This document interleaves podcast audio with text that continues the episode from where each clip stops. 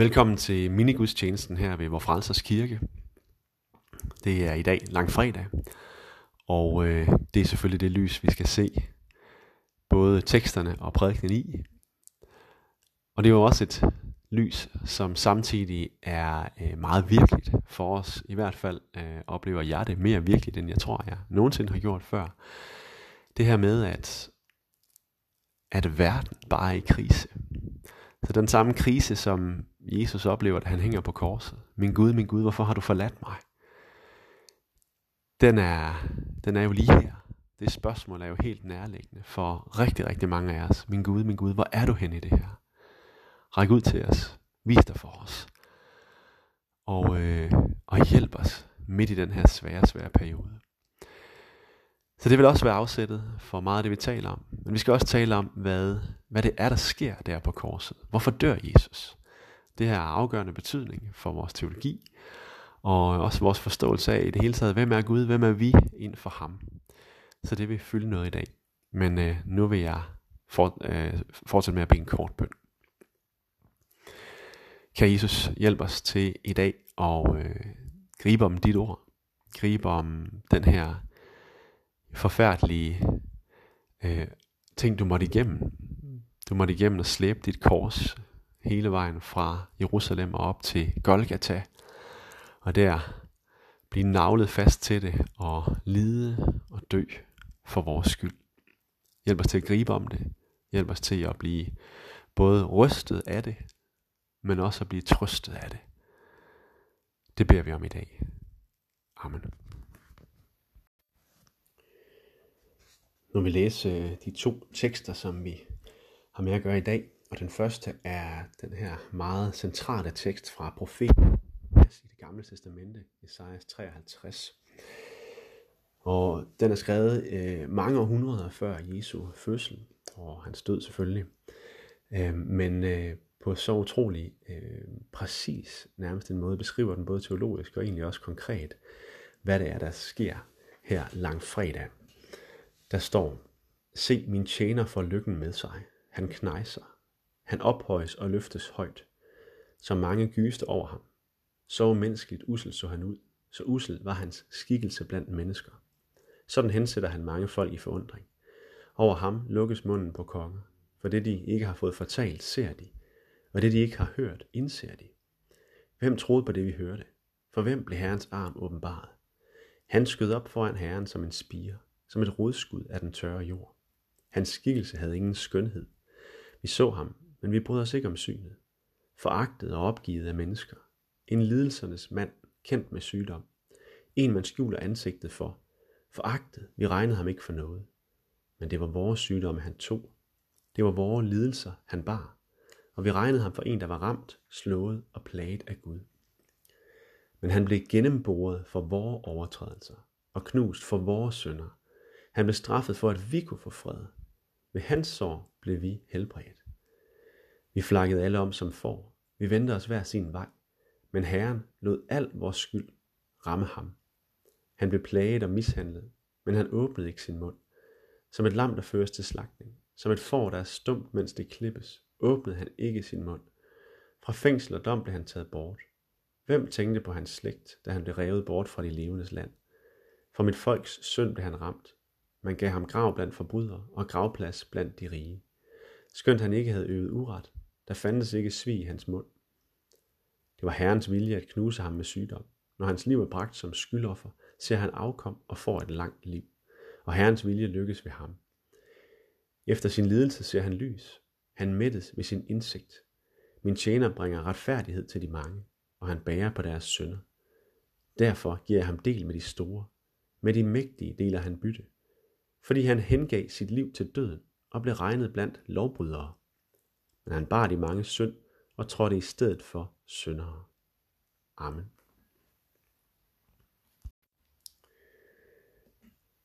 Og nu er vi så fremme ved evangelieteksten fra Lukas evangeliet, og det er øh, ligesom den første også en meget lang tekst, hvor vi får hele hele forløbet, øh, både hen til korset, eller hvad hedder det, med korset hen til øh, Golgata, øh, og, øh, og også hvad der, hvad der sker, da de så kommer derop. Så øh, lad det være en meditativ beskrivelse af Jesu lidelse, og prøv at mærke hans smerte så godt du kan, mens jeg læser her, og øh, måske endda også prøve at, at se, om, om dit hjerte kan gribe om, øh, hvad det er, han gør for dig, og hvor stort det egentlig er. Alt det skal vi udfolde senere i prædiken. Men øh, jeg læser her fra Lukas evangeliet. Da de førte Jesus ud, greb de fat i en mand, som kom ude fra marken, og han hed Simon og var fra Kyrene. Ham lagde de på korset på, for at han skulle bære det bag efter Jesus. En stor folkemængde fulgte ham, deriblandt også kvinder, som jamrede og græd over ham. Jesus vendte sig om mod dem og sagde, Jerusalems døtre, græd ikke over mig, men græd over jer selv og jeres børn. For der kommer dage, da man vil sige, salig er de, som ikke kunne få børn, de moderliv, som ikke fødte, og de bryster, som ikke gav dige. Der skal man sige til bjergene, fald ned over os, og til højene, skjul os. For gør man sådan med det grønne træ, hvad vil der så ikke ske med det visne? Også to andre, to forbrydere, førtes med ud for at blive henrettet sammen med ham. Og da de kom til det sted, som kaldes hovedskallen, korsfæstede de ham og forbryderne der, den ene på hans højre og den anden på hans venstre side. Men Jesus sagde, Fader, tilgiv dem, for de ved ikke, hvad de gør. Så delte de hans klæder ved at kaste lod om dem, og folket stod og så på. Også rådsherrerne gjorde nar af ham og sagde, andre har han frelst. Lad ham nu frelse sig selv, hvis han er Guds salvede, den udvalgte. Også soldaterne kom hen og hånede ham. De rakte ham eddike og sagde, hvis du er jødernes konge, så frels dig selv. Der var nemlig sat en indskrift over ham. Han er jødernes konge.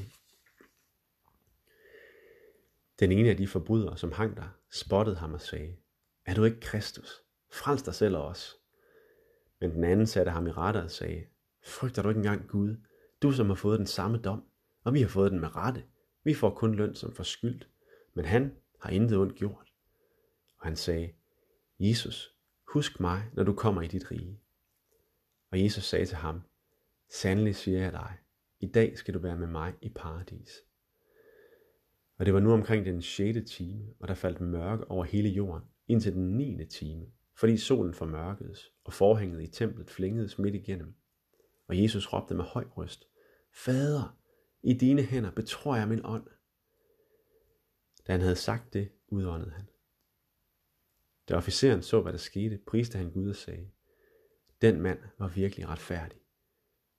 Da alle de skare, som var strømmet sammen til dette skue, så hvad der skete, slog de sig for brystet og vendte hjem. Alle de, som kendte ham, også de kvinder, som var fulgt med ham fra Galilea, stod og så alt dette på afstand. Amen. Her i løbet af fastetiden har vi set frem mod påsketiden. Fasten indledtes med, at Jesus forklarede disciplene, at de nu skulle gå op til Jerusalem, hvor han, menneskesønnen, skulle hånes, piskes og lide og henrettes. Og til sidst opstod igen. Disciplene de fattede ikke rigtigt på noget tidspunkt, hvad han egentlig snakkede om. Palmesøndag, der så de netop den her Jesus, de gerne ville have. En Jesus, som blev hyldet som konge, som messias. Frelseren, i det han drog ind i Jerusalem. Så det var der noget ved. Men hele det her med hån og spot, lidelse og henrettelse, det huede dem ikke rigtigt. Selvfølgelig fordi de havde omsorg for Jesus, ikke? Men måske mest af alt, fordi de jo regnede med, at de var på det vindende hold. Det parti, der ville vinde en jordskredssejr ved valget. De forstod simpelthen ikke, hvad langfredag handlede om. Og langfredag er jo på en måde også en glemt del af kristendommen. Det er på mange måder en, en, en del af vores Guds og menneskesyn her i Danmark og i Vesten, som skuer, som vi har det svært med. Fordi langfredag handler om straf, handler om konsekvens. Den handler om, at der er et eller andet, som skal udslettes, som skal betales for. Langfredag handler om at udslette ondskab. Udslette vores ondskab. Og på en eller anden måde, så fatter vi ikke rigtig noget af det. Det er så svært at gribe om. Fordi den her Gud, der straffer, og der, mennesket, som er en synder, der er noget, som vi øh, har det svært ved.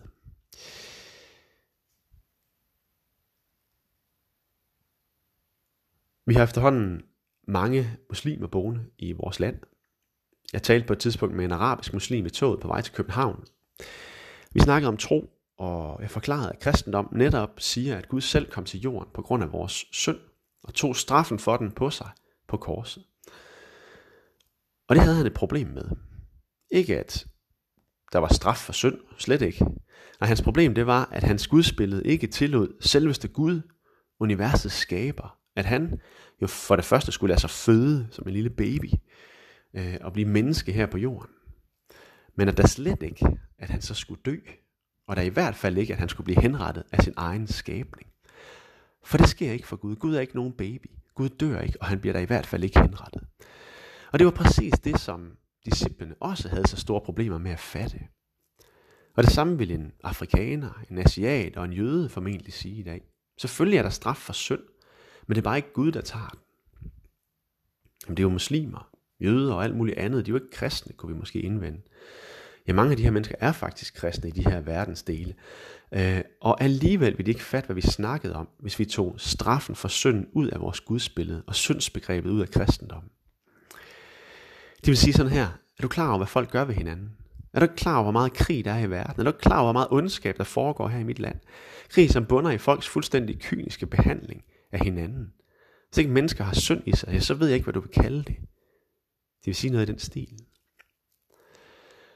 Den engelske forfatter og professor C.S. Lewis sagde på et tidspunkt sådan her, han sagde, hvis man kunne projektere mine tanker op på et hvidt lager, alt det jeg har tænkt og har ønsket og har øh, haft af, af ting, jeg har gået og længtes efter. Hvis vi kunne projektere det hele op, så ville de tænke, at jeg var et monster. Og nu siger Lewis jo bare ærligt om, hvordan han er. De fleste af os vil aldrig komme derhen, hvor vi vil indrømme, at det er sådan, det er. Men virkeligheden er ikke anderledes. Det er sådan, det er. Både med dig og med mig. Der er alt muligt, der lever i os, som ikke bør være der. Og som ikke er særlig pænt. Og som vi virkelig ikke vil have frem i lyset. Hvad skal vi så tro? Ja, hvad handler Jesu korsted om?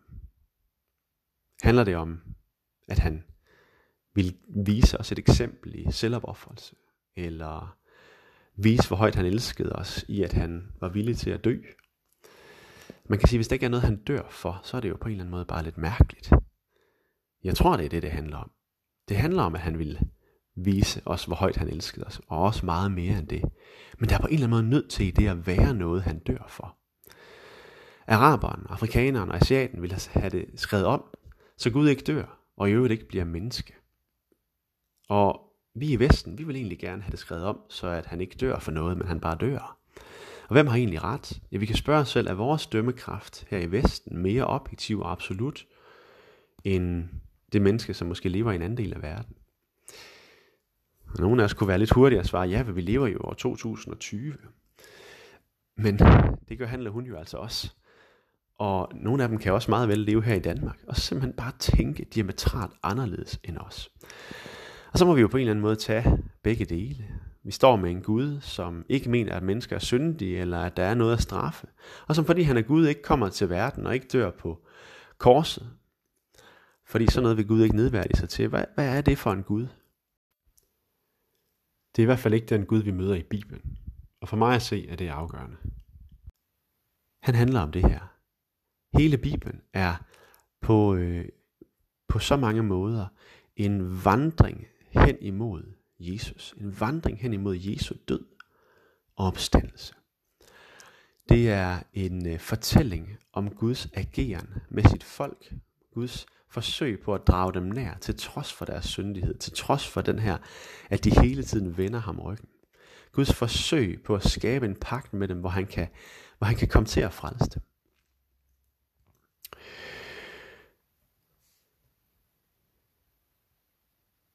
Må Gud så ikke følge med tiden? Lever vi ikke i 2020? Er der ikke noget i det argument? Jo, det er der da. Gud følger jo med tiden. Han har skabt tiden. Og Gud taler altid ind i tiden. Men tiden kan ikke ændre på Gud. Det er ikke tiden, der bestemmer, hvordan Gud skal være. Det bestemmer Gud selv. Og Guds budskab vil altid være et budskab til tiden. Men jo også på tidens præmisser. Der er den forskel her. Vi kan ikke skabe Gud i vores eget billede, eller i vores tidsbillede. Det er Gud, der har skabt os, og det han har givet os. At erkende ham igennem Ja, det er primært skriften, også selvom den er gammel. Altså det gamle og det nye testamente. Og der er en masse ting der, som vi må omsætte. Vi må på en eller anden måde prøve at forstå, hvad ville Gud have sagt, hvis han havde været her i dag. Men det betyder ikke, at vi bare kan skrive ud og skrive ind, som vi vil. Så kommer det til at svæve frit i luften for os, og er den ene ting i dag, og i morgen måske noget andet. Vi er gode til at sige, at Gud er sådan her for mig, men andre, der er han måske sådan og sådan. Det næste kommer og siger, at han er sådan for mig, og når Gud er sådan for dig, betyder det så, at han er nødt til at indstille sig på, at så er det sådan, han skal være. Men det kan han ikke, fordi alle mulige andre synes, han skal være på alle mulige andre måder. Og Gud er nu engang, som han er. Det er jo et hans navn. Mit navn er, jeg er. Jeg er den, jeg er. Sådan siger han til Moses. Jeg er ikke den, du synes, jeg skal være. Jeg er den, jeg er. Men vores virkelighed er jo bare for langt de fleste danskers vedkommende, at der er ikke rigtig nogen af os, som har mødt sådan den her virkelige ondskab, som, som kan overbevise os om, at, at der, der, det fortjener simpelthen en, en, øh, en, en, en kosmisk straf. En straf, der er mere end bare at komme i fængsel, men som har et evighedsperspektiv i sig. Og på den måde er det også rimeligt, at vi føler, som vi gør. Det er også rimeligt, at vi har svært ved det her. Pointen i Bibelen, siden paradisets have, hvor Gud sagde til Adam, du må spise alle træerne i haven. Hvis du spiser af frugten fra træet til kundskab om godt og ondt, så skal du dø. Pointen her er egentlig, måske udtrykt allerbedst i et spørgsmål, hvorfor spiste de så alligevel af frugten? Hvad, hvad skete der der? Og det gjorde de, fordi slangen havde sagt, at hvis de gjorde så ville de selv blive som Gud. Så ville de selv blive Gud, og de ville blive herrer, uden at skulle stå tilbage for nogen. Og det er faktisk den grundlæggende drivkraft i os alle, som synden virkelig får sit brændstof fra. Jeg vil gerne selv være Gud. Jeg vil gerne selv have styr på det. Jeg vil gerne selv have æren. Jeg vil gerne selv øh, ikke bøje mig for andre, men være den, som andre bøjer mig fra, for.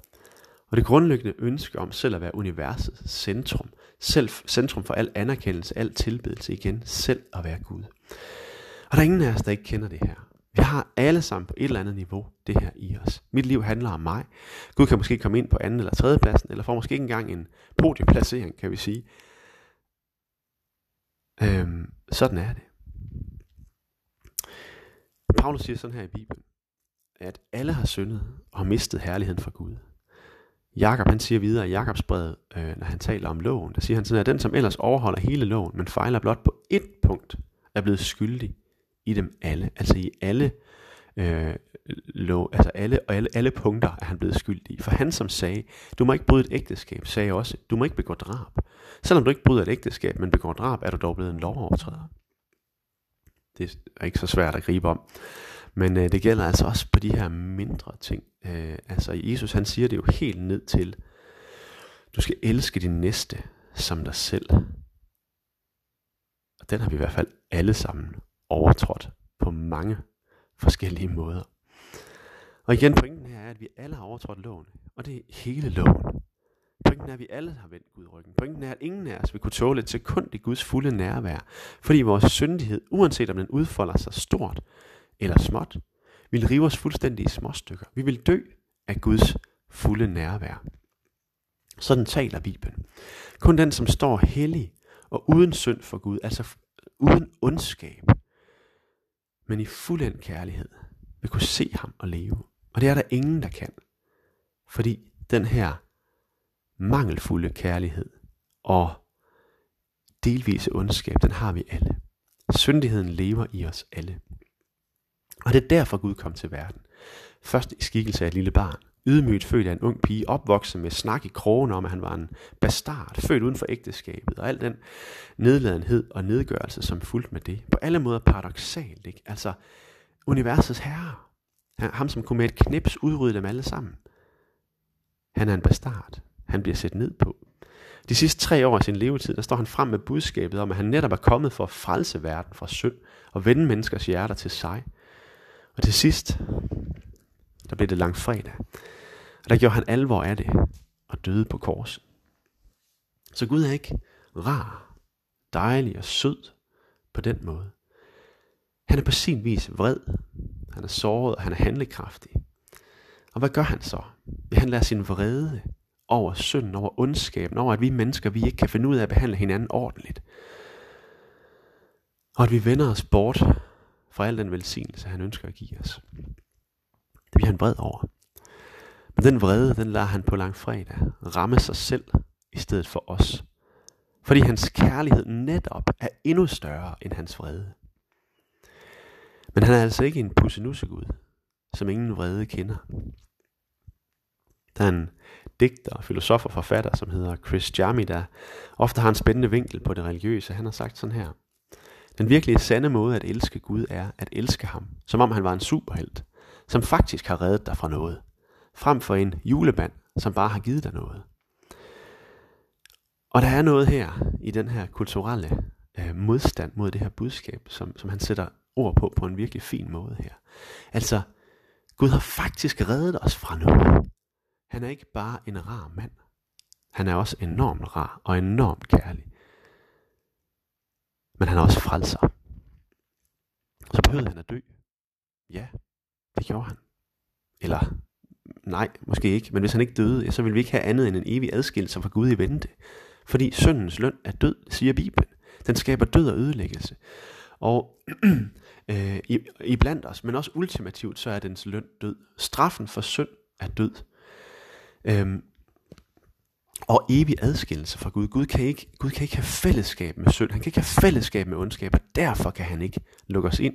Og derfor offrede man også dyr på aldre som zonoffre. Det gjorde man jo i det gamle testamente før Jesu tid, når man gør det i stort set alle andre religioner. Og vi gør det jo også i kristendommen. Vi har også de her ofre. Det er bare et andet offer, det er ikke dyr. De her dyr, de var plaster på såret. De kunne ikke ændre menneskers hjerter, og de kunne ikke øh, fjerne syndigheden. De kunne blot udsætte straffen. Straffen var hele menneskehedens evige adskillelse fra Gud, som jeg har nævnt det før. Ikke? Det var den ene mulighed. Den anden mulighed, det var, at Gud selv tog straffen på sig. Jesus var nødt til at dø, og han gjorde det, fordi han ønsker fællesskab med os, ikke død for os. Han gjorde det, fordi han ønskede at vise os kærlighed og skabe kærlighed blandt os, ikke fordømmelse. Han døde for dig, han døde for mig, han døde for hele verden. Og igen, hvorfor? Ja, fordi det var livsnødvendigt for os. For ellers kunne vi ikke være sammen med ham. Og ligesom Jesus blev korsfæstet for vores synd, ja, så kalder Gud os igennem det ene skrift efter det andet i Bibelen til os at korsfæste vores syndighed med Kristus og lægge den fra os. Romerbrevet kapitel 6, 12-14 siger det sådan her, Lad derfor ikke synden herske i jeres dødelige læme, så I adlyder dets lyster. Stil heller, stil heller ikke jeres lemmer til rådighed for synden som redskaber for uretfærdighed, men stil jer selv til rådighed for Gud som levende, der før var døde, så I bruger jeres lemmer for Gud som redskaber for retfærdighed. Synden skal ikke være herre over jer, for I er ikke under loven, men I er under nåden.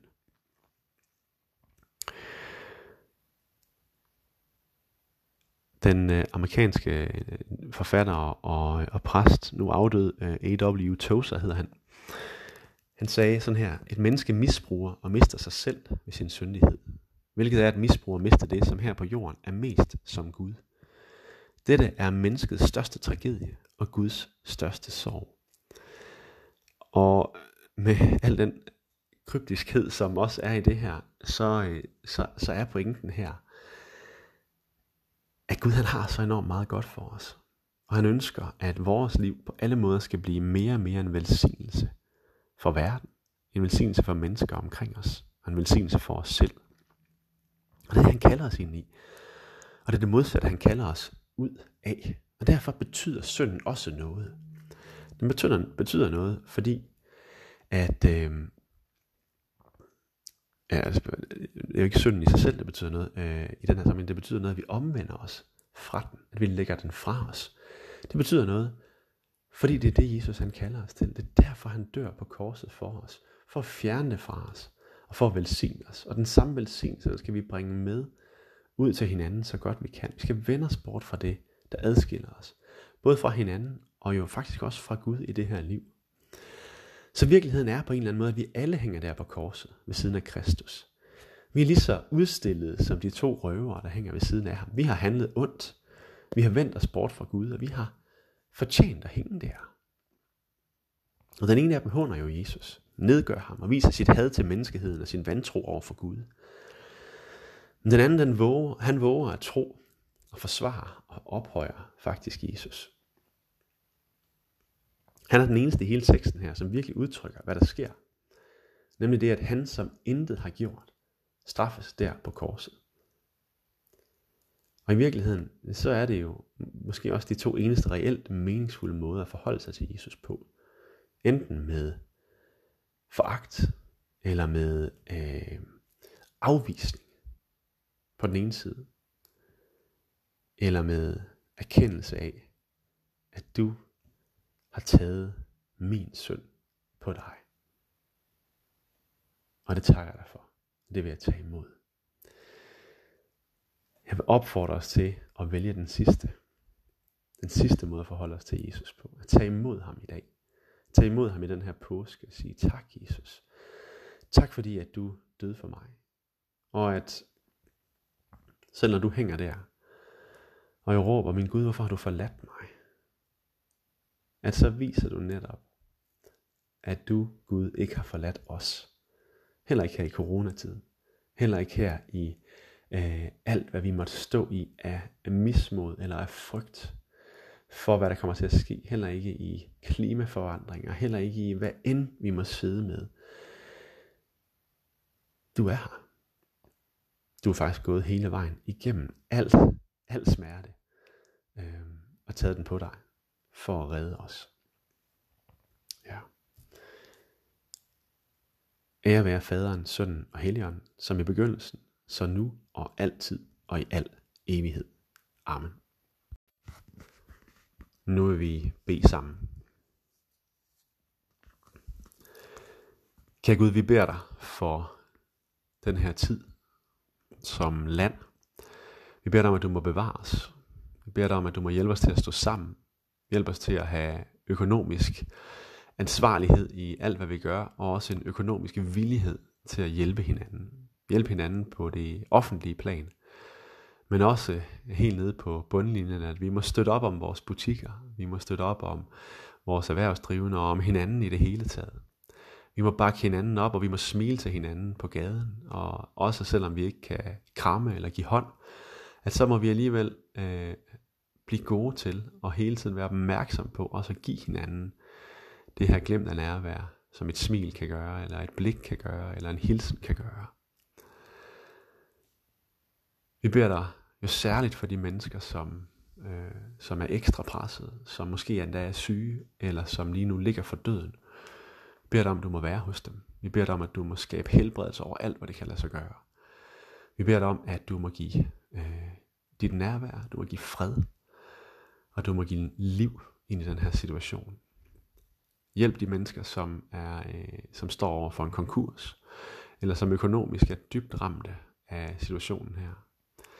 Eller de mennesker, som er dybt ensomme, eller som er mentalt ramt over situationen her. Hjælp os. Vær hos os. Grib ind i de her forskellige situationer, og vi kan nævne mange flere. Grib ind.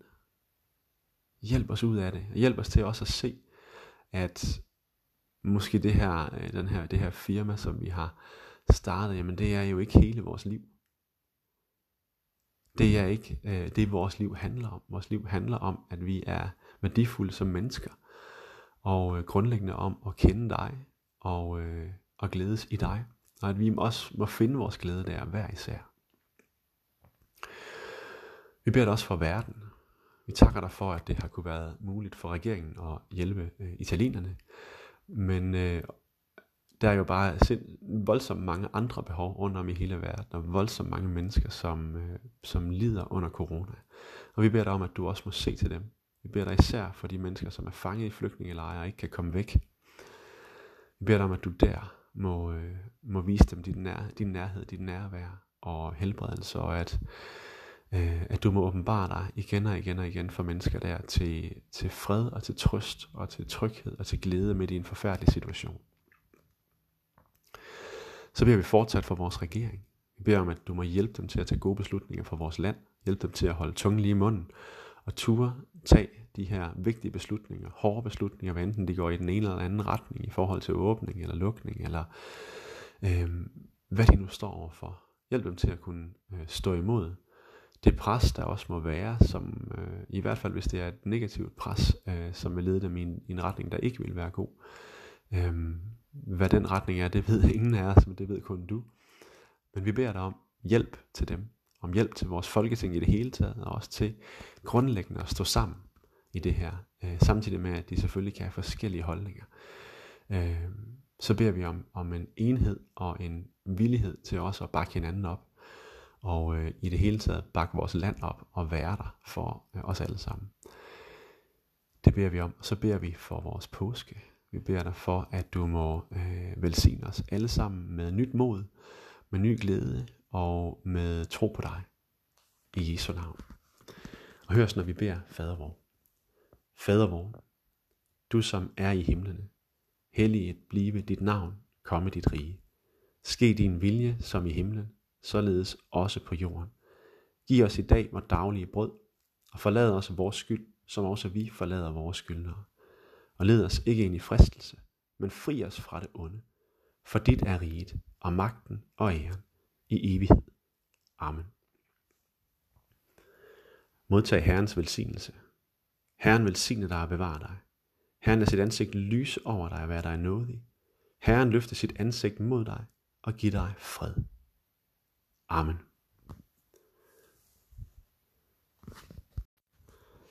Og hermed vil jeg ønske jer en god langfredag og en glædelig påske i det hele taget. Tak for nu.